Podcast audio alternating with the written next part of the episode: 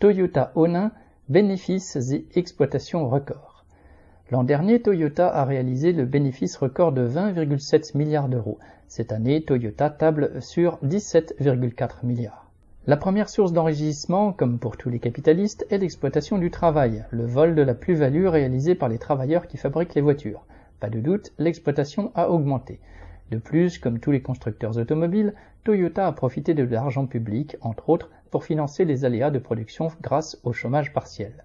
Et, comme tous les capitalistes, Toyota organise la pénurie. 6 à 9 mois pour recevoir une voiture neuve et l'augmentation des prix, plus de 1000 euros supplémentaires sur une Toyota Yaris. Et chaque année, par un artifice comptable, pour ne pas payer d'impôts et ne pas verser de primes de participation, l'usine Toyota d'Onin dans le Nord est déclarée en déficit. Pourtant, l'an dernier, à l'échelle du groupe, le bénéfice moyen par véhicule s'est monté à 2435 euros.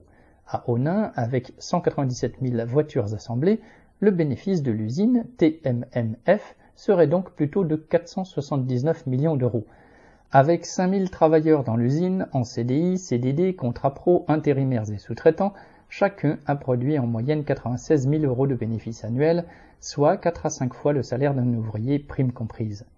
Alors, pour augmenter la plus-value, Toyota rallonge le temps de travail, accélère les cadences, aggrave l'exploitation.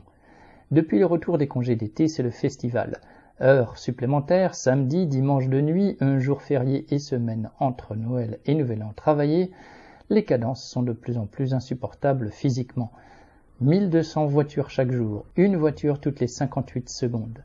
Chaque ouvrier sur la chaîne d'assemblage doit faire 10, 15, parfois 20 opérations différentes en 58 secondes.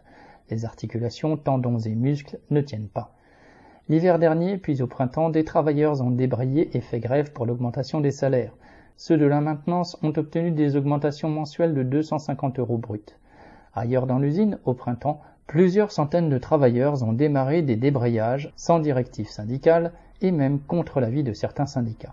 Depuis septembre encore, des minorités de travailleurs se sont emparés des journées appelées par les syndicats pour faire grève pour les salaires.